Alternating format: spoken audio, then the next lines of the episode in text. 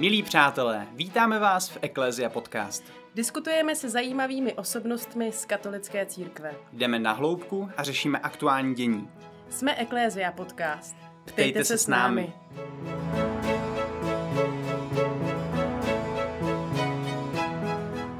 Tato epizoda s Markétou A Markem. V první řadě vám všem dnes chceme moc poděkovat za podporu naší kampaně na HitHitu. Celkovou částku se nám podařilo vybrat a jsme za to moc vděční. Těšíme se na další rozvoj projektu v novém roce. Vy se nyní můžete těšit na odměny a na vouchery, které vám chceme doručit do Vánoc. A nyní již pojďme na rozhovor. Petr Soukal se narodil v roce 1991 a na kněze byl vysvěcen týden před svými 26. narozeninami. Teologii studoval na Papežské lateránské univerzitě a v současnosti působí jako kaplan v Havlíčkově Brodě. Spolu s páterem Radkem Tichým vede letní školu liturgiky v Želivském klášteře a aktivně buduje YouTube kanál Liturgie.cz a také má svůj kanál Don Pietro. Petr je také hudebník a hraje na kytaru. Se svým bratrem Jakubem je autorem hymny celostátního setkání mládeže v roce 2017 v Olomouci. Tématem dnešního rozhovoru bude advent. Čím přesně advent je, proč je toto období důležité a jak ho správně prožít. Otče Petře, děkujeme, že jsi přijal pozvání do našeho podcastu. Rád a za pozvání děkuju. Nejprve musíme začít otázkou, která se týká tvého kněžství, protože jsi se k této službě dostal jako poměrně velmi mladý muž a je o tobě také známo, že jsi o kněžství začal přemýšlet už na základní škole. Eh, jak se to přesně projevovalo u možná prvostupňového studenta, prvostupňového žáka, nebo kdy přesně si k tomu rozhodnutí došel? Tak asi můžu zmínit takovou historku ze druhé třídy, kterou mám jistotu, že jsem si nevymyslel, protože mi ji na třídním srazu vyprávěla moje spolužačka. My jsme tehdy chodili na náboženství čtyři. Tři kluci a jedna holka z té naší třídy a právě tady ta holka, co s náma chodila na náboženství, takže taková jako ideální partie, za mnou v té druhé třídě přišla, jestli bych si nechtěl víc kamarádit. No a mně to prostě tenkrát přišlo jako taková vážná věc, jo, že jsem si říkal, ty víc kamarádi, to už znamená, že si musím vzít, to musím promyslet, tak jsem jí poprosil, aby mi dala týden na rozmyšlenou. Potom ona za mnou přišla a já jsem říkal, hele Zuzko, nezlob se, já to vidím tak, že půjdu na faráře, ale kdybys chtěla ty, tak bys mi mohla dělat farní hospodyň. No, ale to nechtěla, takže místo farní hospodyně v Havlíčkově Brodě je stále volné. Ale eh, to vyprávím spíš tak, že tu cestu ke kněžství má každý jinak. Vždycky je to osobní příběh. A já jsem to prostě nějak nesl v srdci, napadlo mě to opravdu jako hodně malýho kluka. A proč? Já sám nevím. Eh, určitě na té mé cestě sehráli velkou roli kněží, kteří eh, buď to u nás třeba měli dětský bohoslužby, nebo pan farář, který působil v naší chrudimské farnosti, nebo potom další kněží, se kterými jsem třeba mohl spolu pořádat ministranská setkání. Takže je to asi taková mozaika, eh, bohužel žádný zázrak. Popsal si reakci eh, tvé jedné spolužačky, ale jaké byly reakce ostatních? Přece jenom to není typicky něco, co bychom slýchali od malých dětí, že se chtějí stát kněžími. Tak takhle, my jsme to jako řešili s tou spolužačkou, ale s ostatníma jsme to asi úplně neřešili, takže nevím o tom, že by nějak na tohle někdo reagoval na základce, to spíš potom na střední, pochopitelně, když se podávaly přihlášky. To je možná taky taková historka, která se může vzpomenout. Není to teda reakce mýho spolužáka, ale učitele matematiky. Já jsem kdysi dávno asi jako byl na tu matematiku šikovnej a bavilo mě to, měl jsem ji rád. A byli jsme tam jako tři takový ve třídě, který vždycky dostávali speciální příklady a on nás zkoušel společně vždycky úplně na konci a měl to jako Vánoce. No a když eh, potom končila střední, tak eh, On si myslel, že bych měl jít na matfis a byl o tom tak přesvědčený, že eh, si myslel, že tam opravdu jsem. Takže já jsem potkal nějaký spolužáky v Praze, když jsem byl v semináři a oni se ptali, hele, jak jde matfis? A já říkám, no to nevím, já studuju na kněze. Z toho byli překvapení a říkali, hele, ale starý procházka nám říkal, jako že děláš matfis. No tak jsem pak musel uvíst věci do pořádku a málem jsem tomu starému učiteli přivodil infarkt, no ale Takže tak. A jiní spolužáci, no tak že pochopitelně ta otázka, co holky, co sex, to je zajímalo nejvíc. Ale taky, co mě teda hodně zaujalo, vlastně e, nikdo to nějak nezesměšnil nebo neodsoudil. Jo? Byli jsme na střední, takže nám bylo 18, 19 a oni to brali jako prostě něco, hele, fajn, jo, to je docela cool, dobrý, tvoje volba a to mě hodně překvapilo. Zmínili jsme, že natáčíš videa na YouTube eh, přímo rovnou na dva kanály. Máš pocit, že tohle je způsob, který je vhodný v dnešní době pro evangelizaci? Přijde ti, že je v tom nějaká hodnota, že to je efektivní a jak, jak to nahlížíš? Nahlížím to tak, že to jako přinesl život. My jsme nejdřív začali eh, pracovat na tom YouTube kanále Liturgie.cz a to vlastně vzniklo tak, že jsme měli zpracované přednášky o mši svaté na první letní školu liturgiky a říkali jsme si, vzhledem k dobrým ohlasům, který se nám dostali od účastníků, že by to možná mohlo být užitečný zprostředkovat i lidem, kteří se nemůžou na tu letní školu dostat. Takže jsme natočili ten seriál 120 vteřin o liturgii, seriál o mši svaté, a to asi není úplně evangelizační. Jo, to je spíš formace nás, pokřtěných křesťanů, kteří se učíme prožívat liturgii, učíme se liturgii rozumět. A stejně tak ten můj osobní YouTube kanál Don Pietro, tak i tady to zase vzniklo tak, že nějaký lidi z naší farnosti se mě ptali, jestli bych nedával kázání na internet. Mně se to moc nezdálo, jednak jsem si říkal, jako, že to není žádná pecka, ale ty lidi vlastně měli docela dobrý argument. Tady v Havlíčkově Brodě je velká nemocnice a říkali, že prostě pracují na směny a že i když nejdou do kostela, kdyby si mohli pustit tu promluvu toho jejich eh, kněze, takže by jim to prostě pomohlo vytvořit nějaký kontakt eh, se společenstvím. A říkal jsem si, jo, to prostě stojí za úvahu. Takže jsem s tím začal a vlastně i teďka všechen ten obsah myslím, že málo co je tam vyloženě evangelizační. Jo? Že spíš nějak... Eh, takhle, dělal jsem jednu věc evangelizační, když, eh, když začal koronavir, ale to bylo někdy na začátku v roce 2019, ještě byl jenom v Číně a zdálo se, že tady k nám to nikdy nebude. Ale přeci jenom jako dost se o tom mluvilo a zdálo se mi, že mezi určitou skupinou lidí už jako je takový ten strach. A já jsem si řekl, to by bylo skvělé zpracovat právě jako misijně evangelizační přednášky na téma smrti.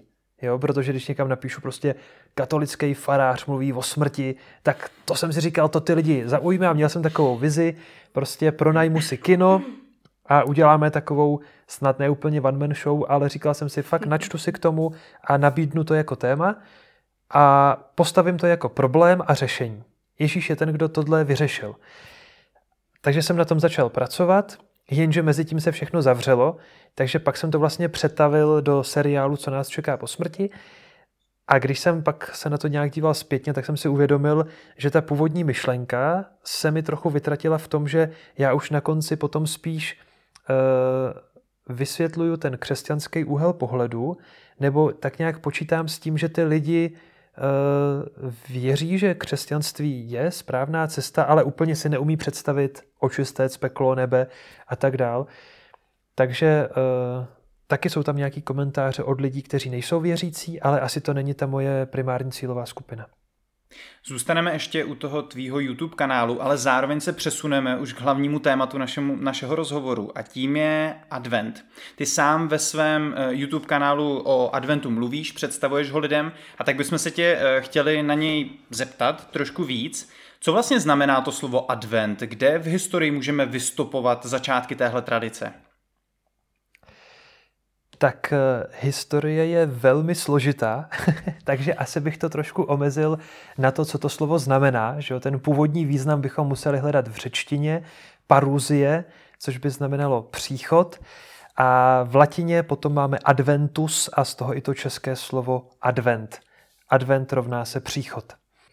Já jsem si nedávno uvědomil, že liturgický rok je opravdu velký dar.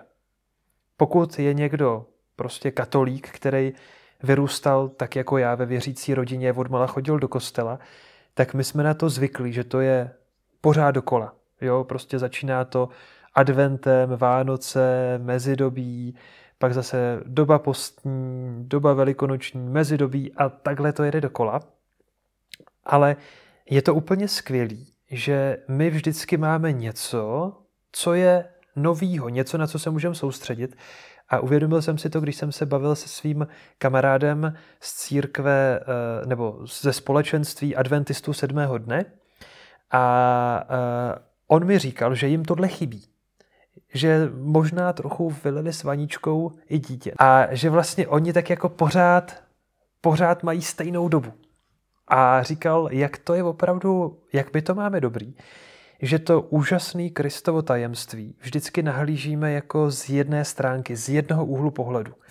Takže právě i teďka ta doba adventní je velká příležitost prožít něco, na co během zbytku roku neklademe tak velký důraz. Jak tedy podle tebe tu adventní dobu nejlépe využít? Co člověk může dělat jinak? Na co je potřeba se soustředit? Asi bych vyšel z toho, co znamená to slovo. Advent je příchod. A my máme ten advent dnes rozdělený na dvě části. Do 16. prosince a pak od 16. prosince, eh, respektive od 17. prosince.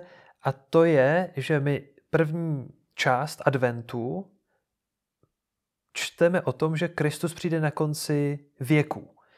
A to je eh, třeba pro mě osobně hrozně hezký, Víte co, já když jsem mohl studovat teologii, tak jsem zjistil, že ti první křesťané opravdu žili Kristovým příchodem.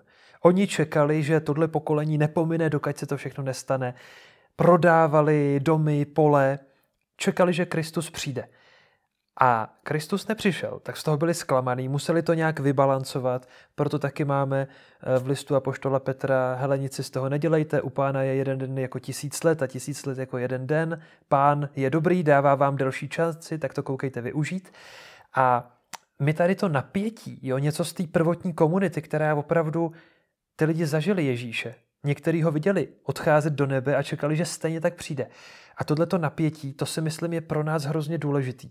Jo, teďka svět je v pěkný brindě a myslím, že všichni nějak musíme eh, přehodnotit, co smysl má a co ne, o co se opřeme, do čeho budeme investovat.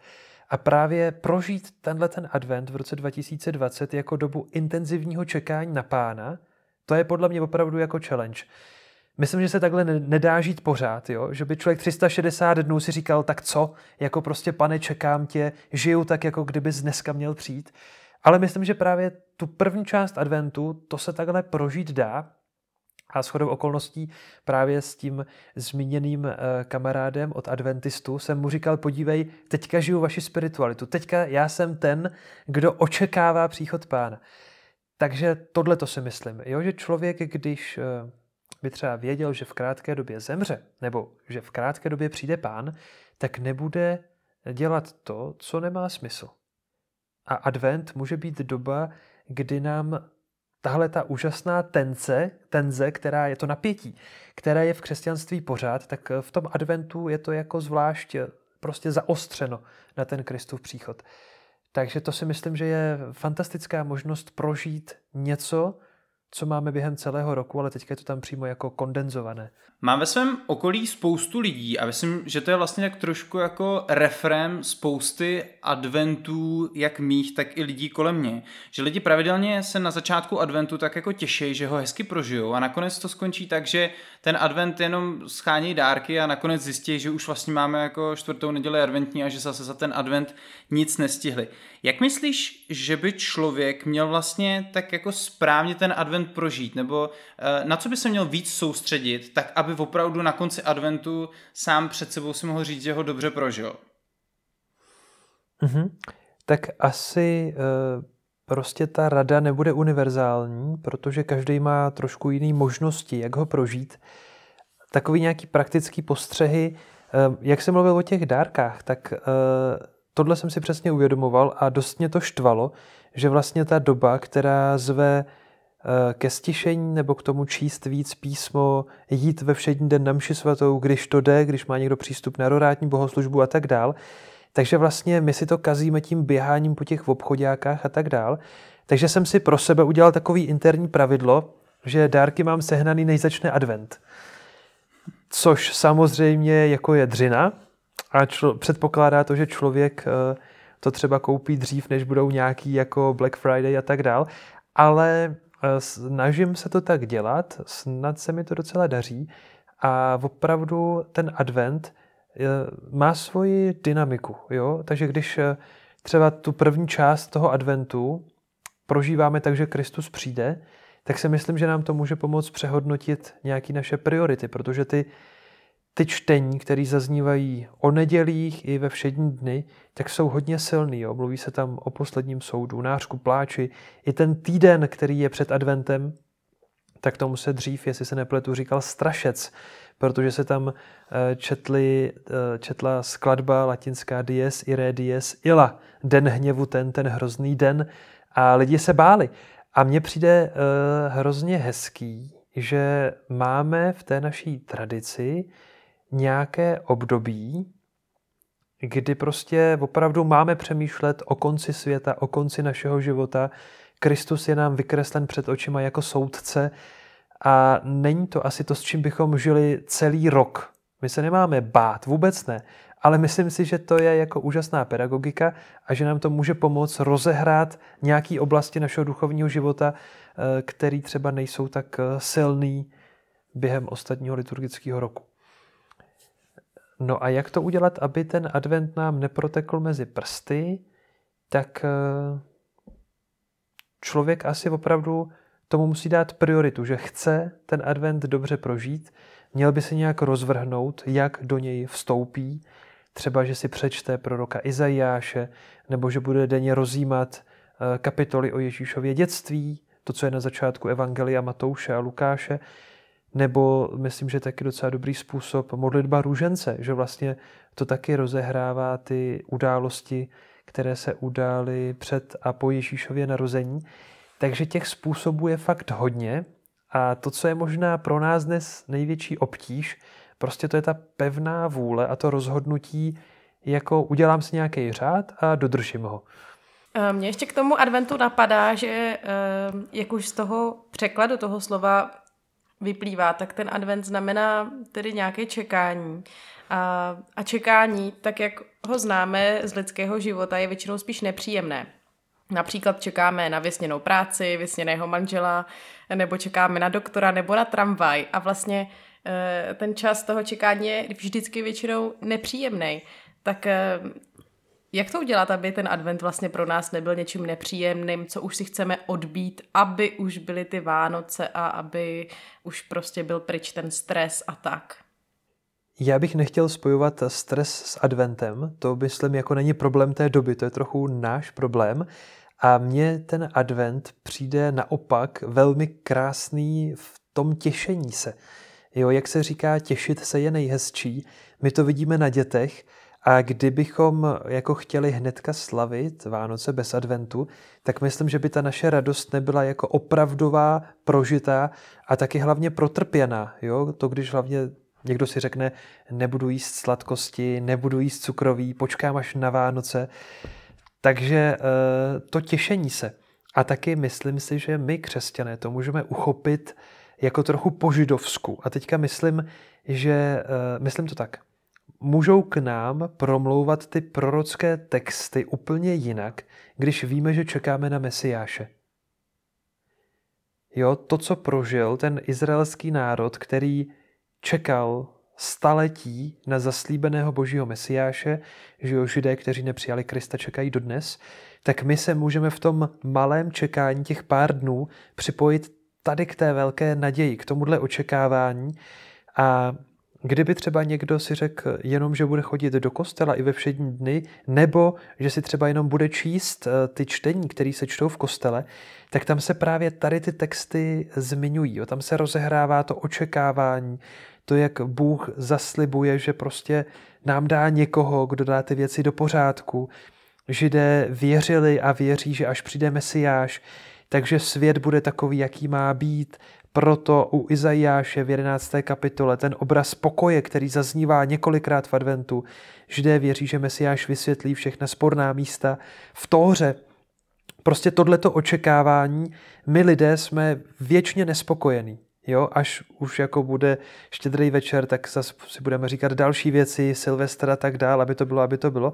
Ale to očekávání, myslím, že to je velmi důležité a já osobně jsem moc rád, že církev je tak moudrá, že nám tenhle ten čas dává. Hmm. Každá doba má určitě svoje specifika a ta naše doba má specifikum koronaviru. V čem vidíš že by letošní advent mohl být třeba prožit jinak? Vidíš v tom třeba právě nějakou symboliku, nebo myslíš, že to můžeme naopak nějak otočit k našemu prospěchu to, že tady máme koronavirus? Eh, já tomu pevně věřím. Je mi hodně blízká věta, kterou napsal apoštol Pavel v listu do Říma, 8. kapitola 28. verš. Těm, kteří milují Boha, všechno napomáhá k dobrému. Eh, možná obecně, jo, teďka k té době pandemie. Není to vůbec jednoduchá doba a hodně lidem komplikuje život. Já myslím, že všem nám komplikuje život, bere nám to jistoty a věřím taky tomu, že pro nás křesťany, hlavně pro nás katolické křesťany, je to opravdu doba, která, myslím, že jsme ji trochu potřebovali. Jo. Třeba jsem byl rád, když uh, nás to donutilo vyjít z takového toho servisu, protože často se setkávám jako kněz s tím, že duchovní život mnoha lidí spočívá v tom, že přijdou do kostela a tam je servis. Tam prostě pan farář, kostelník to připraví, pan farář tam něco řekne a ty lidi tam přijdou, nechají se obsloužit a zase odejdou. A teďka, když nebylo možné chodit na bohoslužby, tak jsem si říkal, skvělý. To je crash test našeho duchovního života, jestli to vlastně ustojíme, když my sami budeme muset investovat do toho našeho vztahu s pánem. Tak jsem se na to ptal lidí, když jsme se potkávali v rámci duchovního doprovázení nebo nějaké svátostné služby. Ptal jsem se třeba lidí, kteří chodili každý den do kostela, jestli teďka, když nejdou do kostela, tak jestli tu hodinu dávají Pánu Bohu. Nebo rodin jsem se ptal, jestli se společně modlí. A vlastně ty odpovědi byly spíš záporné. A tak jsem si říkal, tyjo, tady by bylo dobrý udělat něco jako nějakou inovaci, nějak jako eh, těm lidem ukázat, že třeba v rodině společná modlitba, že to nemusí být věda, že to je prostě jako možný. Tak eh, v rámci naší farnosti jsme udělali takový pokus pastorační, že jsme lidem nabídli, že budeme každý večer v 19 hodin streamovat večerní modlitbu. Že tam bude eh, čtení božího slova, zamyšlení, v tom se střídáme, že vždycky někdo z farníků si to zamyšlení připraví, zaspívá se písnička, prozby, chvály, díky, plus eh, čteme na pokračování vždycky nějakou knížku, která eh, je kvalitní. A to mě třeba hrozně milé překvapilo, že hodně lidí to vzalo vážně a řekli jako, hele, my jsme se nikdy jako rodina nemodlili měsíc v kuse. A teďka, když mají nějaký impuls, když prostě je nabídka toho streamu, tak hodně lidí ji využije. Tak to třeba mně přijde, že je něco, co nás ta doba může naučit, abychom vyšli z toho servisu eh, nebo z toho, o čem papež František mluví jako o klerikalismu. Eh, víckrát jsem zmínil prostě, že mám nějaký eh, přátelé a známí mezi protestanty a myslím, že oni jsou dál než my v tom, jako že by se like, tedy myslím věřící, který nemá roli nějakého pastora nebo faráře, zamyslel nad božím slovem a že by v něm hledal nějaké bohatství, které ukáže ostatním. A přesně tohle, jo, my se tady teďka máme šanci naučit, třeba když streamujeme tu modlitbu a zveme lidi, aby si chystali zamyšlení. Nebo takovýchhle aktivit, eh, hodně toho je právě přes internet, tak myslím, že jsou to dobré věci, které nám můžou pomoct ne, aby se ten virtuální život prohloubil, ale aby se skrze ty virtuální věci náš reálný vztah s Bohem prohloubil, aby jsme si uvědomili, že uh, ta naše víra není zvyková. V době adventu a možná ještě více v době Vánoc se lidé často mění, a to jak ti věřící, tak nevěřící. Jsou mnohdy více vnímaví, více štědří, myslí na druhé, zajímají se o své blízké – chtějí jim koupit nějaký dárek, udělat jim radost, udělat si čas možná na ty, ze kterými jsme se neviděli celý rok. Tak jestli to souvisí nějak s tou vlastně prapůvodní podstatou těch Vánoc, tak jak ji vnímáme my jako křesťané? Prapůvodní podstata Vánoc je dar Božího Syna. A za ten to veliký dar my děkujeme při každé Eucharistii. Takže určitě to je něco, co by nám mělo být vlastní jako křesťanům. A protože jsme obdarováváni, tak se učíme sami obdarovávat.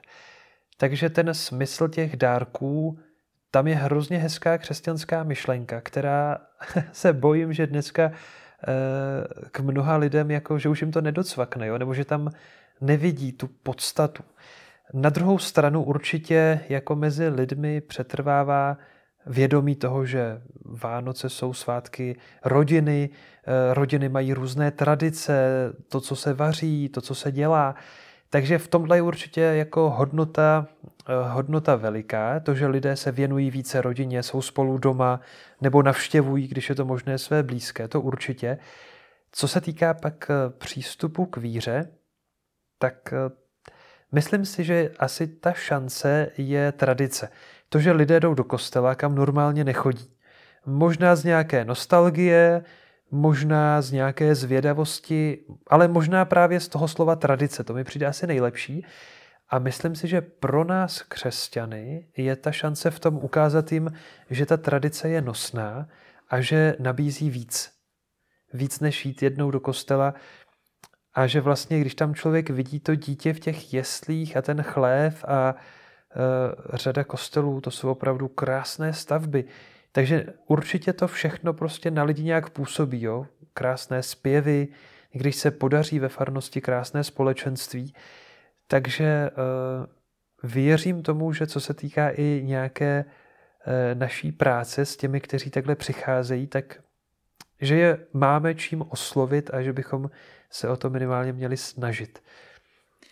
Když jsme se teď bavili o tom, co vlastně podle tebe do adventu patří, pojďme se teďka třeba zeptat i na to, co podle tebe do adventu nepatří. Jak se třeba koukáš na to, že nám ať třeba obchodní domy nebo i na jiných místech už jako od začátku uh, listopadu hrajou koledy a ty vlastně jako hudebník, co na to říkáš?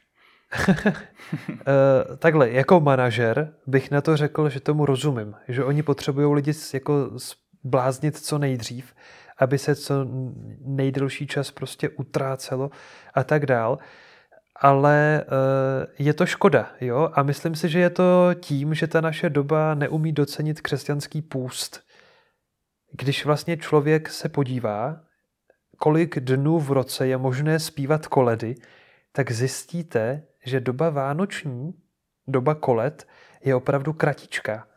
Jo, někdy je to týden, ale pokud to teďka správně počítám, tak to málo kdy je delší než 14 dnů. Je to opravdu jenom pár dnů v roce. A věřím tomu, že když bychom si to nechali na tohleto období, takže bychom si těch zpěvů víc vážili. Jo, potom se člověk setká s lidmi, kteří říkají právě o Vánocích, já už ty koledy nemůžu ani slyšet. A to je mi moc líto. A myslím, že to je tím, že my jakožto společnost, asi by se dalo říct západní společnost, nemáme kázeň a ne, nemáme smysl pro půst. Že bychom si něco odřekli proto, abychom to docenili. Tady asi jako by mi rozuměl každý, kdo se věnuje eh, věnuje třeba degustování vína nebo eh, něčeho jiného, takový člověk nemůže pít každý krabičák, protože pak přijde o ten vytříbený jako cit. A myslím si, že stejně tak my dneska bohužel slyšíme tak strašně moc eh, věcí a často i nekvalitních eh, a taky některé úpravy kolet, bych řekl, jako hudebně jsou nešťastný. Takže pak eh, je to škoda a vlastně sami se ochuzujeme o to opravdové v úvozovkách kouzlo Vánoc nebo o to, co k, ním, co k tomu patří, k tomu času. Mnohé z nás tohle to asi právě štve, jako to, že hrajou ty koledy už, už tři týdny v nákupních centrech a na rádích. Um, můžeme proti tomu nějak bojovat, nebo se s tím máme smířit, nebo se vůči tomu máme nějak obrnit? Co s tím můžeme skvělá, dělat? Skvělá otázka. Já si myslím, že my s tím můžeme dělat hrozně moc, protože co se týká rádia, tak je to na mě, jestli ho pustím nebo ne. A já bych moc doporučoval v době adventní prostě utnout komunikační kanály, abychom mohli opravdu očekávat Boha, abychom četli jeho písmo, modlili se, rozjímali. A stejně tak, eh, nevím, jak to mají ostatní, ale já, co se týká třeba nějakého času za týden, tak v obchodě trávím jako co nejmenší čas. A určitě, když eh, prostě tam jdu jednou, dvakrát za týden, tak to není nic, kvůli čemu bych se měl rvát vlasy. Takže v tomhle tom jako lituju ty, kdo mají uh, tu službu, že tam prodávají nebo nějak pracují v těch obchodních domech. Těm asi doporučit špunty do uší, nevím. Ale myslím, že my ostatní, jako, že to je hodně na nás. To si teda fakt myslím. Mm-hmm. Náš rozhovor už se blíží ke konci, tak ty jsi vlastně teďka dal jeden tip uh, vzít si špunty do uší, pokud někdo pracuje v nákupním centru, ale je ještě něco, co bys třeba chtěl vzkázat posluchačům, kteří tě teďka budou poslouchat a třeba si tě i vezmou jako mm, součást přípravy na Vánoce, jako součást adventu. Co bys jim vzkázal do téhle doby? Co nic nestojí, za nic nestojí. Pokud si myslíme, že ten advent nějak prožijeme, když si občas vzpomeneme na Pána Boha, myslím, že to je málo. Že opravdu by bylo fajn, kdyby jsme si na začátku adventu, a to vlastně ještě pořád jsme, udělali nějaký pořádný plán, nějaký modlitební závazek. To, co prostě přečtu z písma za den, čas, který chci rozjímat před Bohem, to, že se fakt každý den pomodlím růženec. Těch možností si myslím je fakt hodně a když budeme vážně, třeba i v tom, co se týká, že utneme nějaké kanály, že nebudeme poslouchat hudbu, rádio, ale že se tak trošku jako vyčistíme od toho nánosu, který možná se v nás ukládá po vrstvičkách, tak to je podle mě cesta, jak dobře prožít advent. Co nic nestojí, za nic nestojí. Pokud mě ten můj advent a ta moje volba dobře ho prožít bude něco stát, tak pak věřím, že to bude mít smysl. Moc ti děkujeme, Petře, za tvoji radu a za tvoje slova, která určitě mohou být pro mnohé z nás inspirací. Díky za to, že jsi na nás udělal čas a přejeme ti, aby si i ty sám opravdu ten advent krásně prožil a aby pak si měl opravdu požehnaný vánoční čas. Super, moc děkuju a to samé i vám a všem, kdo nás budou poslouchat. Požehnaný adventní čas. Děkujeme. Loučíme se také s vámi, naši milí posluchači, přejeme vám krásných 14 dní a těšíme se opět naslyšenou v Eklézia Podcast.